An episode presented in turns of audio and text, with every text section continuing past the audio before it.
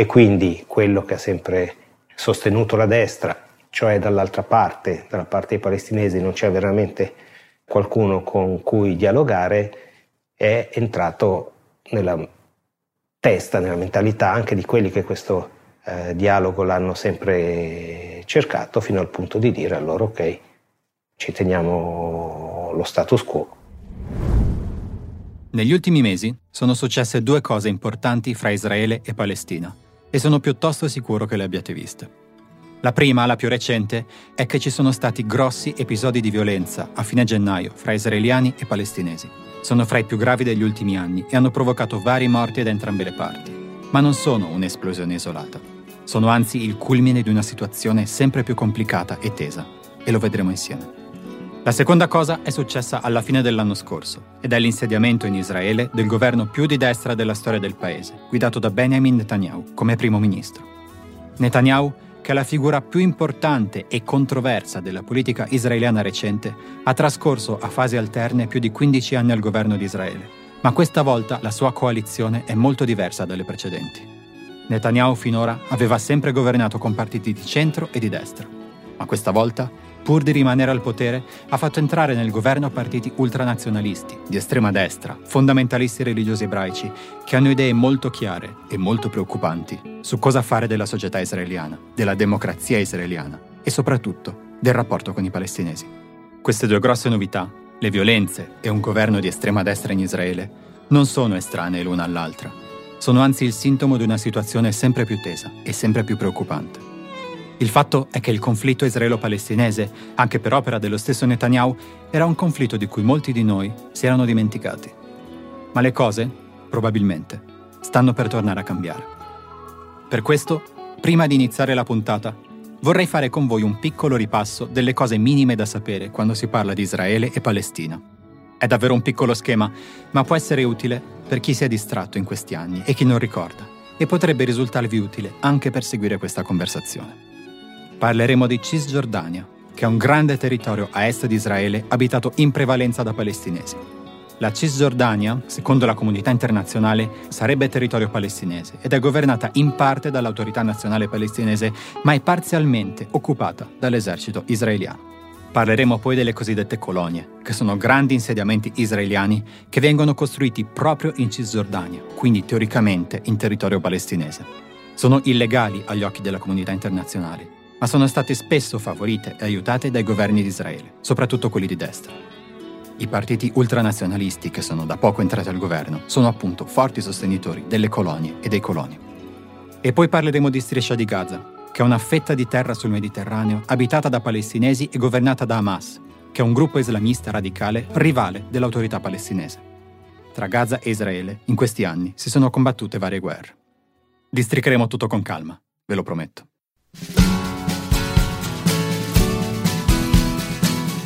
Di questo e di molto altro parleremo con Davide Frattini, che è il corrispondente da Gerusalemme del Corriere della Sera e vive in Israele da molti anni. Frattini è un osservatore attento, interessante e realista di quello che succede in Israele e Palestina, che non si lascia trascinare dall'ideologia in un posto del mondo dove spesso è ancora dominante. Questo è Globo, è un podcast del Post con un'intervista a settimana sulle cose del mondo, e io sono Eugenio Cau.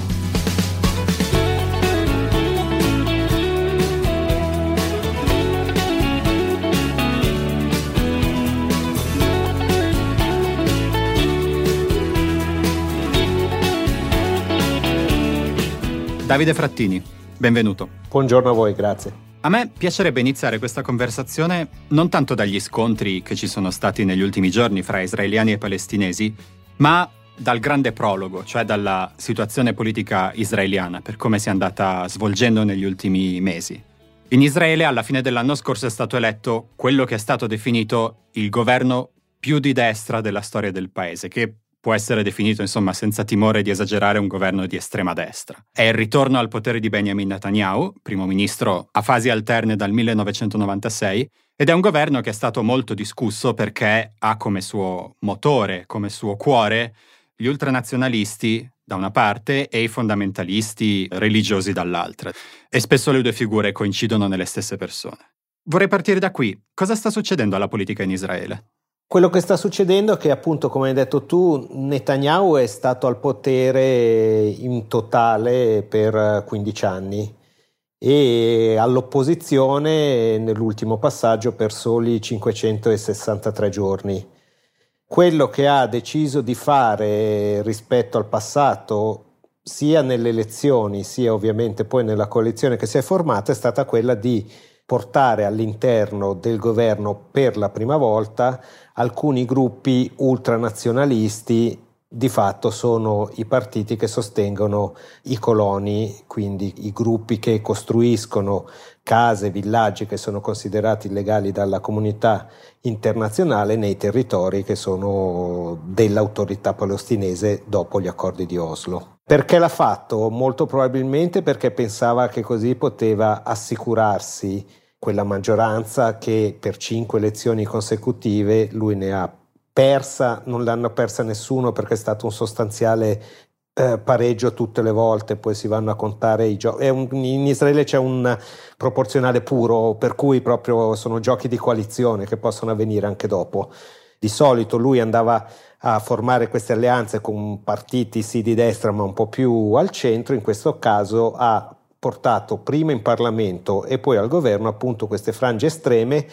Possiamo ricordare che Itamar Ben-Gvir, che adesso è il ministro per la sicurezza nazionale, è stato un seguace del rabbino Meir Kahane, di origine americana, poi venuto in Israele, un considerato razzista xenofobo dagli stessi israeliani al punto che venne bandito dal Parlamento. Quindi di fatto Netanyahu, per sue ragioni di potere elettorali, ha permesso ai kahanisti di ritornare nel Parlamento e per la prima volta al governo israeliano. È una questione interna. Questo governo ha annunciato nei primissimi giorni della sua nascita una riforma della giustizia. Una riforma della giustizia che anche pezzi dell'opposizione e della sinistra in qualche modo pensano vada fatta. Solo che in questo momento la destra estrema la chiama riforma e per la sinistra è uno smantellamento. Perché è uno smantellamento? Israele non ha una Costituzione, per cui il potere della Corte Costituzionale è molto forte. Di fatto il Parlamento vota delle leggi e poi se c'è una petizione alla Corte Costituzionale esiste una clausola che è detta clausola di ragionevolezza, per cui la Corte Costituzionale può dire no, questa legge la dovete modificare in questo modo e va rivotata. Il governo di Netanyahu vuole introdurre una clausola invece che permette al Parlamento di rivotare con una maggioranza semplice, quindi 61 su 120, per dire alla Corte Costituzionale col cavolo noi andiamo avanti. Quindi di fatto vuole portare a un ridimensionamento di quello che è stato considerato un iperattivismo della Corte Costituzionale, quindi un intervento continuo, e vuole riportare anche tutta la parte dei giudici e della magistratura sotto il controllo della politica, quindi essenzialmente le loro nomine. Perché? Due motivazioni per i due gruppi che vogliono questa cosa. Da un lato Netanyahu è sotto processo per corruzione, dalla sua parte, dal Likud, dalla destra, questo suo processo è stato considerato come un golpe della magistratura, cioè un intervento, se vogliamo pensare anche a certe frasi che sono state dette in Italia, un intervento dei giudici per ribaltare quella che è stata la volontà del popolo, così la mette il Likud, e quindi pressione enorme sulla giustizia.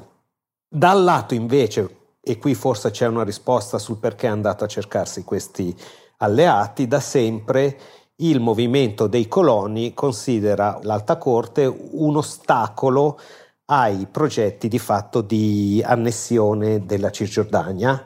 Si è arrivati a dire dopo l'elezione di Netanyahu che la democrazia israeliana, che ricordiamo Israele è unica democrazia nel Medio Oriente e così via, potrebbe essere in pericolo, soprattutto se diventasse legge questa proposta di riforma della Corte Suprema e del sistema giudiziario, ma più in generale dopo la presa del potere di tutta una serie di figure che insomma la democrazia israeliana e non solo ci credono relativamente poco. Tu come la vedi? Ma di fatto quello che viene detto in termini proprio di parere legale, che non ho dato io, lo dicono i giudici dell'Alta Corte e lo dice la procuratrice generale dello Stato, che qua ha anche il ruolo di consigliere legale del governo.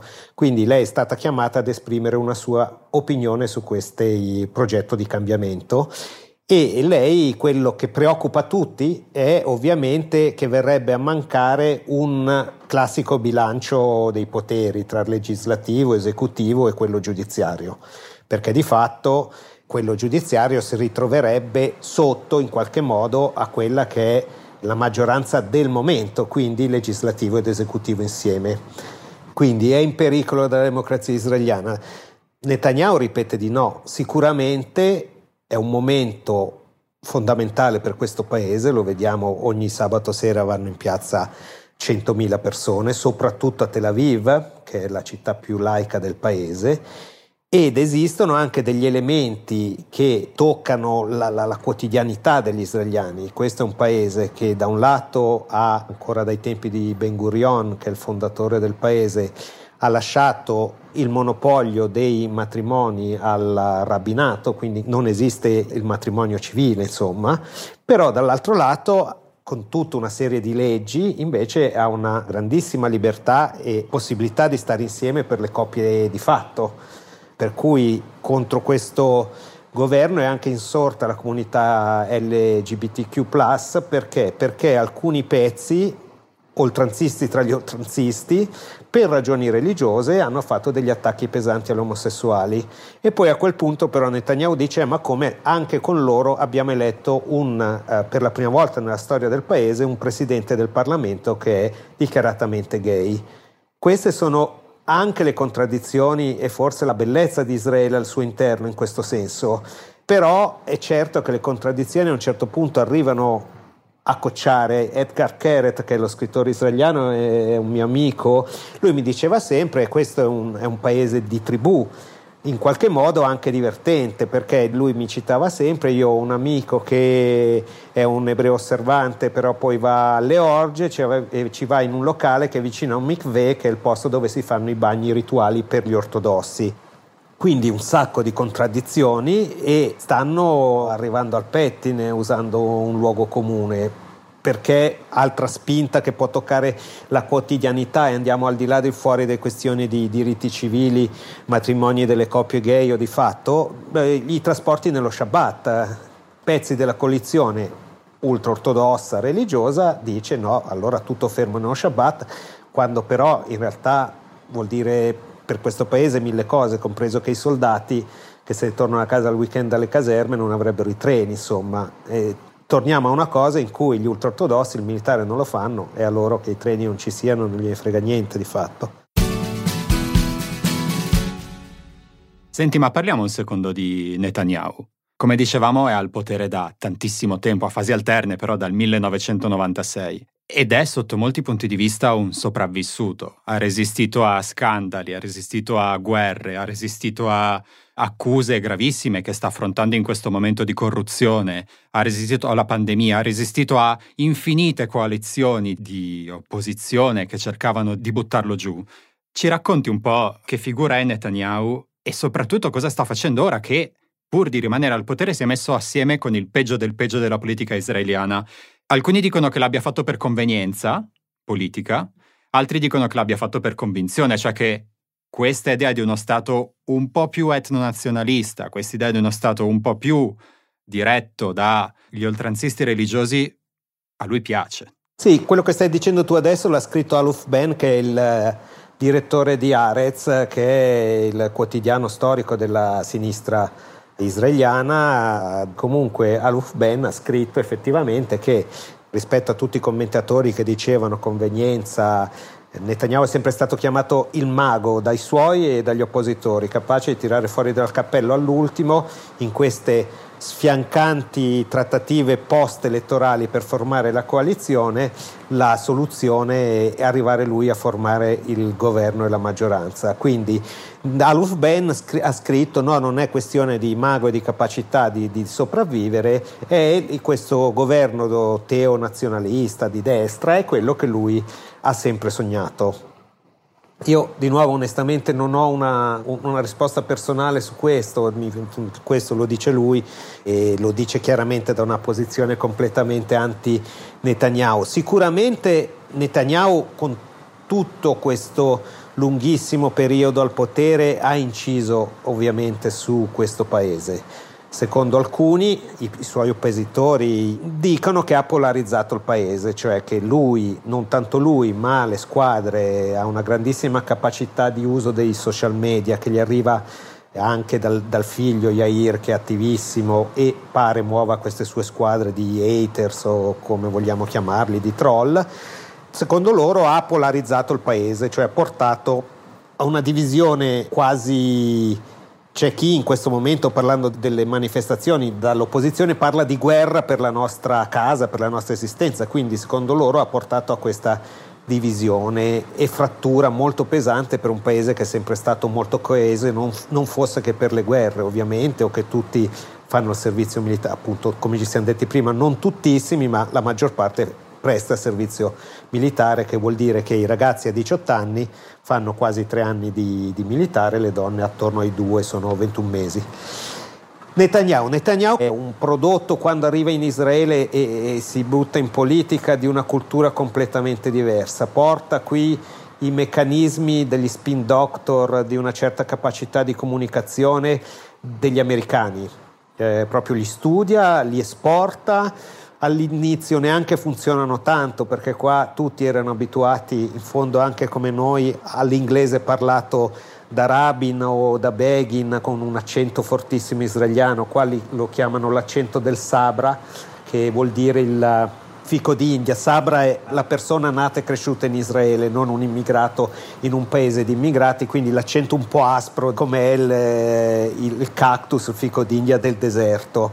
Invece arriva questo giovane per la politica israeliana e applica queste tecniche che funzionano, ha i suoi incidenti ovviamente, come può succedere a tutti. Parliamo di campagna diplomatica, suda tanto quando va in televisione, una cosa che ancora adesso cerca di superare tenendo le stanze dove va con l'aria condizionata bassissima per evitare brutte figure, però indubbiamente porta questa novità nella politica e diventa un politico veramente il mago. Time, comunque, che non è un giornale di estrema destra americano, ha titolato King Bibi, che è il suo soprannome, cioè Re Bibi, perché effettivamente è stato capace di dominare questa politica. E qui arriviamo ai grossi scontri che ci sono stati fra israeliani e palestinesi negli scorsi giorni, alla fine di gennaio, che sono tendenzialmente fra i più gravi degli ultimi anni.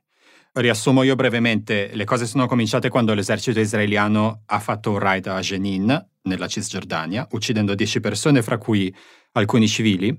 In risposta ci sono stati 2 attentati terroristici a Gerusalemme Est, il più grave dei quali ha ucciso 7 persone, 7 ebrei, 7 israeliani che stavano uscendo dalla preghiera in sinagoga. A quel punto c'è stata un'ulteriore risposta degli israeliani, ci sono state violenze, insomma si è arrivati perfino a parlare della possibilità dello scoppio di una terza intifada, cioè di un terzo periodo di grandi rivolte del popolo palestinese contro Israele. Questa cosa in realtà per ora non si è verificata, anzi le cose, da quello che mi sembra di capire, poi ci dirai meglio tu, sembrano un po' placate. Però a me piacerebbe anzitutto contestualizzare questa situazione, perché c'è il rischio che, se le raccontiamo come una serie di episodi separati, ci perdiamo un po' il fatto che mi sembra che siano un po' la punta dell'iceberg di violenze, di attacchi, di uccisioni, di raid militari che ormai vanno avanti da diversi mesi. Ricordiamo che il 2022 è stato, per i palestinesi in Cisgiordania, l'anno più letale da, se non ricordo male, 15 anni a questa parte. Cosa sta succedendo? Ci aiuti a mettere gli attacchi di fine gennaio nella loro giusta prospettiva? Sì, quello che sta succedendo è che qui purtroppo poi è molto complicato sempre decidere qual è l'uovo e la gallina, in senso molto tragico, cioè che cosa ha causato cosa, al punto che poi sicuramente nella scrittura giornalistica, nei titoli, si può dire ok, raid degli israeliani in Cisgiordania, Jenin, e allora ci sono stati gli attentati. Qualcuno può dire no, però gli attentati contro di noi civili israeliani sono partiti prima, perché in realtà questa situazione non si è creata con il nuovo governo Netanyahu, è una situazione che ha già dovuto affrontare il governo precedente di Bennett e Lapid. Abu Mazen è un fumatore incallito con problemi di cuore che credo, se non sbaglio adesso, 87 anni, ha gestito l'autorità palestinese in maniera autocratica, di fatto non permettendo le elezioni, non ha ancora nominato o indicato, poi dovrebbero votarlo, ma almeno indicato quale dovrebbe essere per lui il candidato alla sua successione. Questo non può che creare tensione nell'attesa di questo passaggio. Quindi di fatto in alcune città, campi rifugiati in Cisgiordania palestinesi, in particolare a Jenin e a Nablus, si sono creati dei gruppi di miliziani armati che tendenzialmente dicono di non aderire a nessuna organizzazione, chiamiamola classica, che sia Hamas, che sia la Jihad islamica o che sia il Fatah, che è la fazione di Abu Mazen, quindi di fatto più o meno laico, diciamo così, e aderente a Yasser Arafat, il Fatah, Hamas e Jihad islamica, fondamentalisti islamici. Questi gruppi di giovani si sono armati e hanno iniziato una serie di attacchi all'interno della Cisgiordania e l'anno scorso anche nelle città israeliane. Questo ha portato a una risposta degli israeliani. Questo, di nuovo, senza ricreare un effetto causa, sono stati i primi palestinesi, poi non è, perché se no torniamo i palestinesi stanno reagendo alle colonie, comunque hanno fatto questi attacchi sui civili e l'esercito ha intensificato indubbiamente i raid in Cisgiordania. Perché non viene ancora considerata una terza intifada? Perché in qualche modo la terza intifada era una rivolta effettivamente popolare, la partecipazione era molto più massiccia. Quello che dici è molto interessante, perché mostra come di fatto ci siano dei fenomeni di disgregazione all'interno della compagine palestinese, per cui soprattutto i giovani non si fidano più delle autorità che li hanno governati finora, come l'autorità palestinese, ma perfino Hamas, e molto spesso prendono le armi autonomamente, creano dei gruppi autonomi e fanno da sé. Questa cosa peraltro è molto interessante perché molti di questi gruppi sono estremamente giovani. Di recente, negli ultimi mesi, si è parlato molto di un gruppo che si chiama la Fossa dei Leoni, che in Italia ha delle connotazioni sportive, mentre in Palestina evidentemente no, e che è un gruppo armato militare che è stato fondato da un 25enne, per cui persone davvero molto giovani. Questi fenomeni mostrano come il conflitto israelo-palestinese è cambiato nel corso degli ultimi 10-15 anni, ma probabilmente per capire bene davvero come è cambiato questo conflitto bisogna partire ancora una volta da Bibi Netanyahu, cioè da Benjamin Netanyahu. Bibi è il soprannome. Perché Netanyahu ha applicato al conflitto israelo-palestinese, poi mi dirai se sei d'accordo, una innovazione notevole, interessantissima, che è stato quello di depoliticizzare il conflitto. Se prima di Netanyahu il conflitto israelo-palestinese era uno dei grandi problemi del mondo che doveva essere risolto, con Netanyahu è diventata una crisi che deve essere non più risolta, gestita. E soprattutto, se prima era un problema politico che doveva essere risolto con gli strumenti della politica, per cui con il negoziato tendenzialmente, sotto Netanyahu la questione palestinese diventa un problema di polizia, di sicurezza, per cui deve essere risolto appunto con la polizia, le forze armate, con la gestione ordinaria della sicurezza dei cittadini israeliani.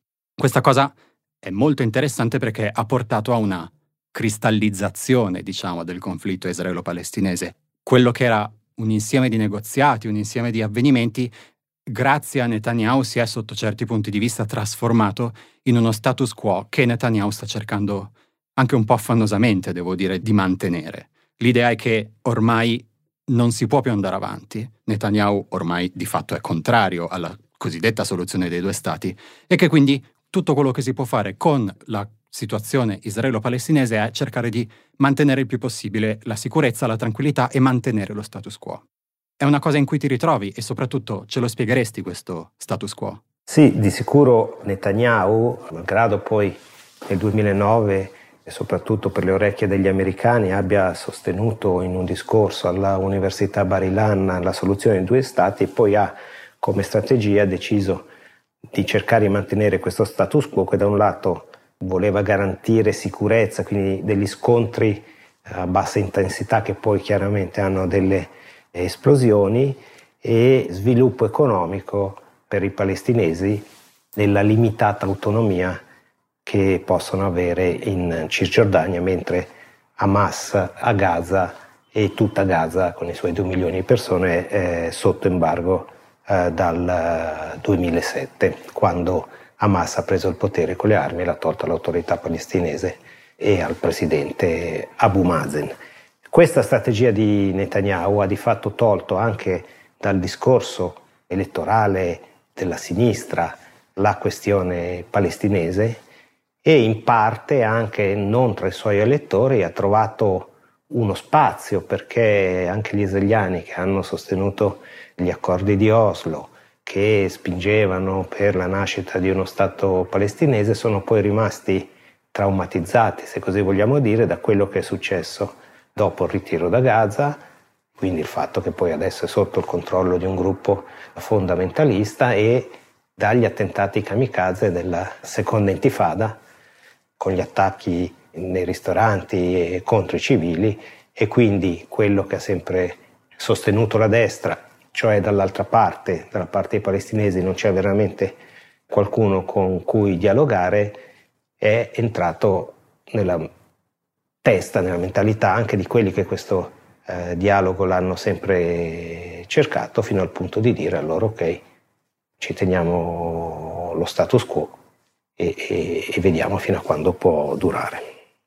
Ma questo status quo che abbiamo citato, creato da Benjamin Netanyahu, che ha cristallizzato e depoliticizzato il conflitto israelo-palestinese, è tendenzialmente uno status quo insostenibile per la maggior parte dei palestinesi, soprattutto per i civili, per i quali questa situazione si traduce in una situazione di oppressione. Adesso vorrei aprire un attimo una parentesi, visto che parliamo più nello specifico di palestinesi. Quando citiamo Abu Mazen, ci stiamo riferendo in realtà a uno dei due nomi, per così dire, di Mahmoud Abbas, che è il presidente dell'autorità nazionale palestinese. Abu Mazen era il nome di battaglia di Mahmoud Abbas, per cui questa è una cosa che spesso non si sa o viene trascurata quando leggete o quando sentite Abu Mazen o Mahmoud Abbas, sono la stessa persona. Comunque, tornando a noi, ci spieghi un attimo le posizioni dei palestinesi, magari anche distinguendo fra quelle della leadership, che hanno, sotto certi punti di vista, degli interessi in questo status quo, e invece quelli della popolazione, che tendenzialmente questo status quo lo mal sopporta. In città come Jenin, per esempio, che durante la seconda intifada era un po' il centro delle attività dei gruppi estremisti palestinesi, e dove è stata combattuta una delle battaglie più sanguinose della seconda intifada, a Jenin ha effettivamente poi vissuto uno sviluppo economico. Chiaramente la situazione di scontri, di violenza, questo lo raccontavano anche i palestinesi della città, non può che distruggere queste possibilità. Dall'altro lato esiste una pressione soprattutto delle giovani generazioni che formano i loro gruppi e che non sono necessariamente legati alle fazioni tradizionali come il Fatah del presidente palestinese Abu Mazen o Hamas o la Jihad islamica, da un lato perché vogliono continuare a combattere contro l'occupazione israeliana, dall'altro perché esprimono anche una loro sfiducia e insoddisfazione per quello che l'autorità palestinese può aver fatto. Ci sono alcune zone in cui questi attacchi si sono intensificati con il nuovo governo e con la presenza dei coloni al governo. I coloni attaccano i civili palestinesi, la situazione per esempio intorno all'area di Hebron, dove peraltro nella colonia di Kiryat Arba vive Itamar Ben-Gvir, che è il ministro per la sicurezza nazionale. E poi tutta una serie di situazioni denunciate anche da organizzazioni israeliane come B'Tselem, per esempio, di blocchi ai checkpoint, di non possibilità di muoversi. Quindi di fatto appunto lo status quo, che forse all'inizio, dopo la violenza della seconda intifada, poteva anche attrarre i palestinesi, appunto lo sviluppo economico, una vita migliore, poi nella quotidianità di quelle che sono le situazioni tra i raid dell'esercito che cerca di intervenire dopo gli attacchi nelle città israeliane, il blocco di alcune aree, chiaramente creano una situazione di insostenibilità anche e soprattutto per la popolazione civile. E ovviamente questo status quo di cui abbiamo parlato finora non va bene nemmeno agli ultranazionalisti al governo, quelli che abbiamo citato all'inizio, i fondamentalisti religiosi ebraici, che sono entrati al governo con Netanyahu, ma il cui progetto più importante in prospettiva è quello di annettere interamente la Cisgiordania.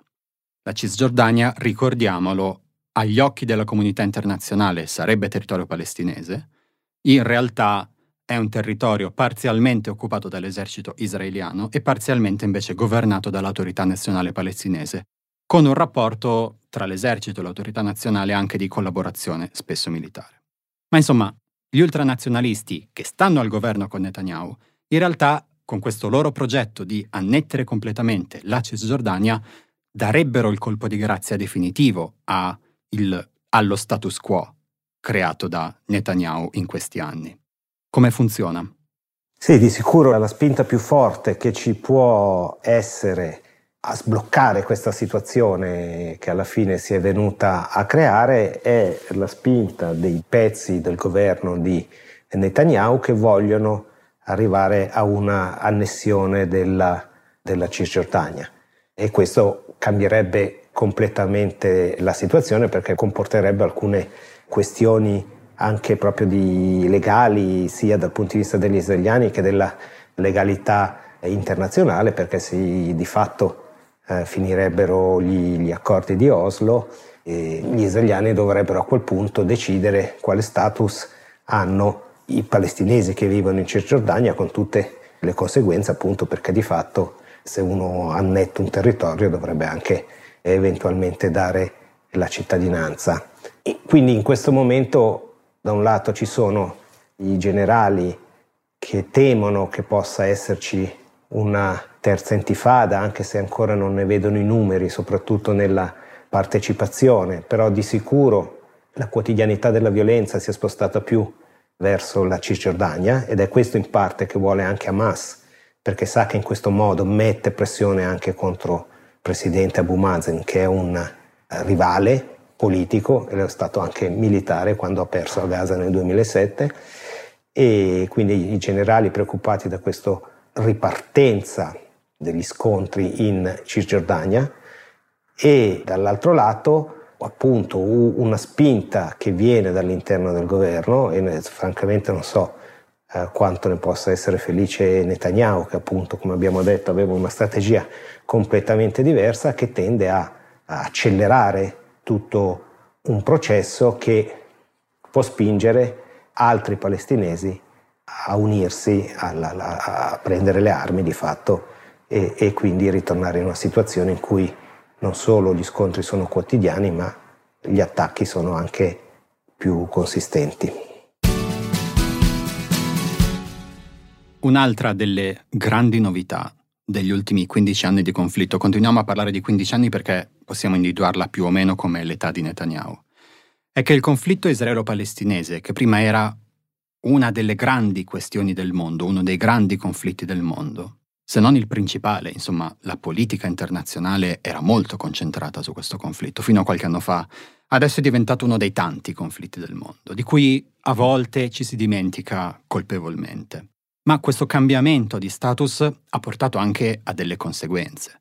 Penso per esempio ai cosiddetti accordi di Abramo, che sono degli accordi che Israele, proprio negli ultimi anni, negli ultimi 4-5 anni, ha siglato con alcuni paesi arabi, paesi del Golfo tendenzialmente come gli Emirati Arabi Uniti, il Bahrain, in prospettiva anche con altri, per esempio con l'Arabia Saudita e così via, con cui Israele fino appunto a pochi anni fa non aveva rapporti diplomatici o commerciali, perché questi paesi arabi non volevano avere nessun rapporto con Israele per il trattamento che Israele riservava ai palestinesi. Da qualche anno a questa parte però questi paesi arabi hanno cambiato idea e hanno deciso che insomma la questione palestinese può essere messa fra parentesi e si può iniziare a commerciare e ad avere relazioni diplomatiche anche con un paese ebraico come Israele. Questa è una novità pazzesca, incredibile nel panorama internazionale, ma è anche uno dei sintomi proprio della depoliticizzazione del conflitto israelo-palestinese. La questione palestinese, perfino agli occhi dei principali alleati dei palestinesi, cioè i paesi arabi, è sempre meno importante. La questione palestinese sta un po' svanendo, sta un po' perdendo di importanza, sta un po' andando a svanire. Sicuramente c'è tutto quel processo che hai detto tu e per cui, per esempio, Netanyahu ripete, visto che li ha fatti lui, sotto l'egida di Trump, che gli accordi di Abramo, che sono quelli che citavi tu con questi paesi del Golfo, con alcuni di loro, sono più importanti di qualunque accordo con i palestinesi, perché di fatto apre Israele al Medio Oriente. Certo, i palestinesi si sentono traditi dai cosiddetti fratelli o cugini arabi, quindi non ci sono dubbi che l'attenzione è scesa in parte, poi si riaccende ovviamente quando si riaccende il conflitto, quando ci sono i morti. Resta tutta la parte di macchina di aiuti della comunità internazionale, quella è ovviamente ancora in funzione, altrimenti a Gaza in particolare, ma anche in Cisgiordania, alcune cose semplicemente non funzionerebbero, non andrebbero avanti. Questa trasformazione del conflitto israelo-palestinese da uno dei grandi conflitti a uno dei tanti conflitti vale sotto certi punti di vista anche per noi, anche per l'Occidente, anche per gli Stati Uniti. Ricordo, per esempio, che nel 2008, durante la campagna elettorale americana fra Barack Obama e John McCain, la questione israelo-palestinese era una delle grandi questioni di campagna elettorale. Ai due candidati veniva chiesto: cosa farete per la pace in Palestina? Invece, al contrario, nell'ultima campagna elettorale, quella del 2020, fra Joe Biden e Donald Trump, la questione non era assolutamente nell'agenda e non lo è di fatto nemmeno per tanti governi europei, per tutta una serie infinita di ragioni.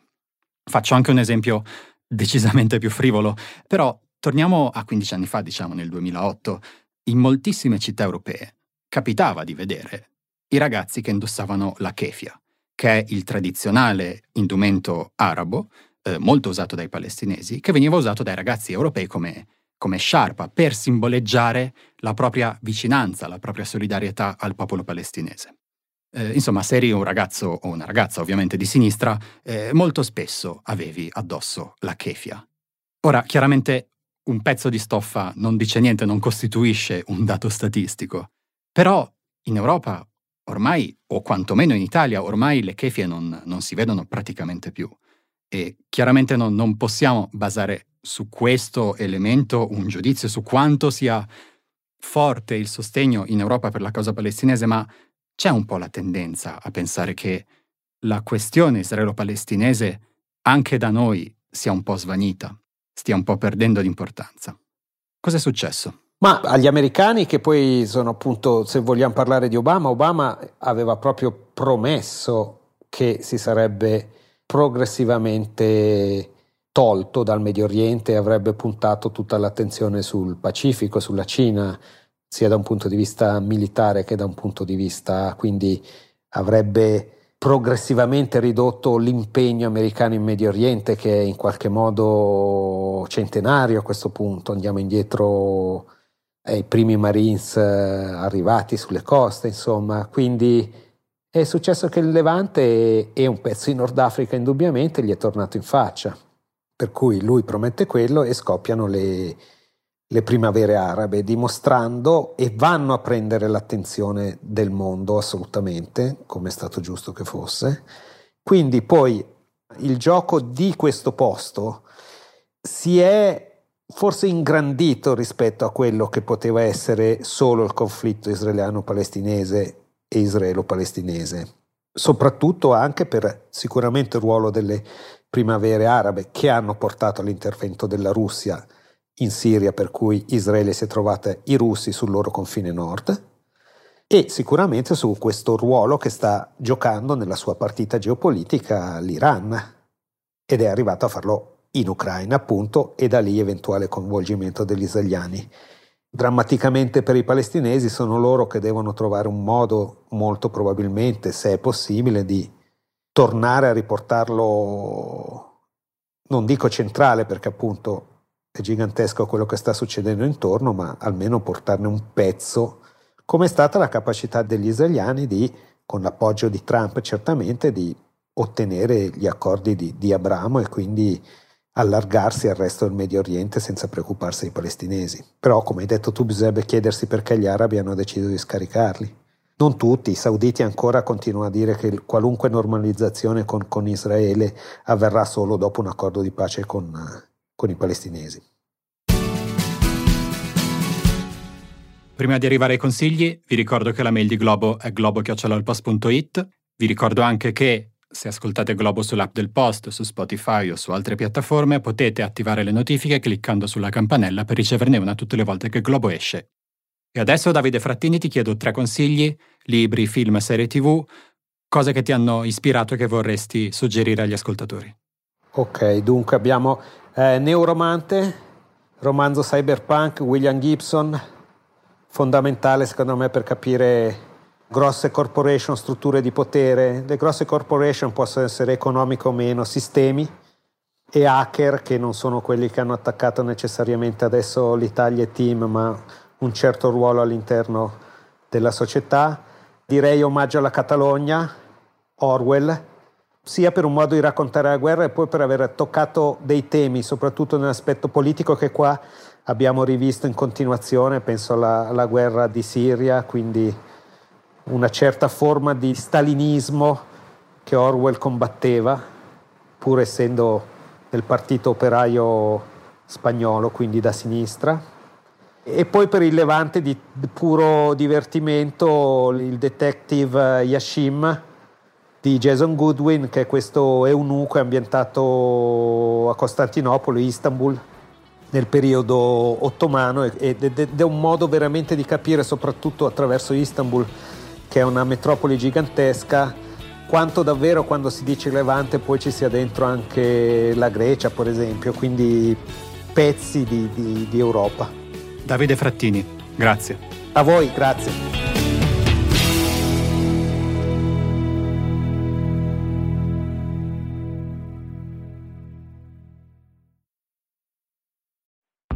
Come si decide un libro, chi lo vende, chi lo promuove, che economie ha, come funzionano le librerie? Sono tutte cose che il Post prova a spiegare quando si occupa dei libri. Insomma, come succede che un libro arrivi da essere un'idea in testa a un autore a essere un oggetto in mano a un lettore. Adesso lo raccontiamo dal 21 marzo con le 10 lezioni sui libri, un corso online del Post per capire come funzionano ruoli e meccanismi nel mondo dell'editoria, insieme a me, che sono Luca Sofri, e a chi queste cose le fa di mestiere. Per iscriverti puoi andare sul Post o scrivere a scuola@ilpost.it.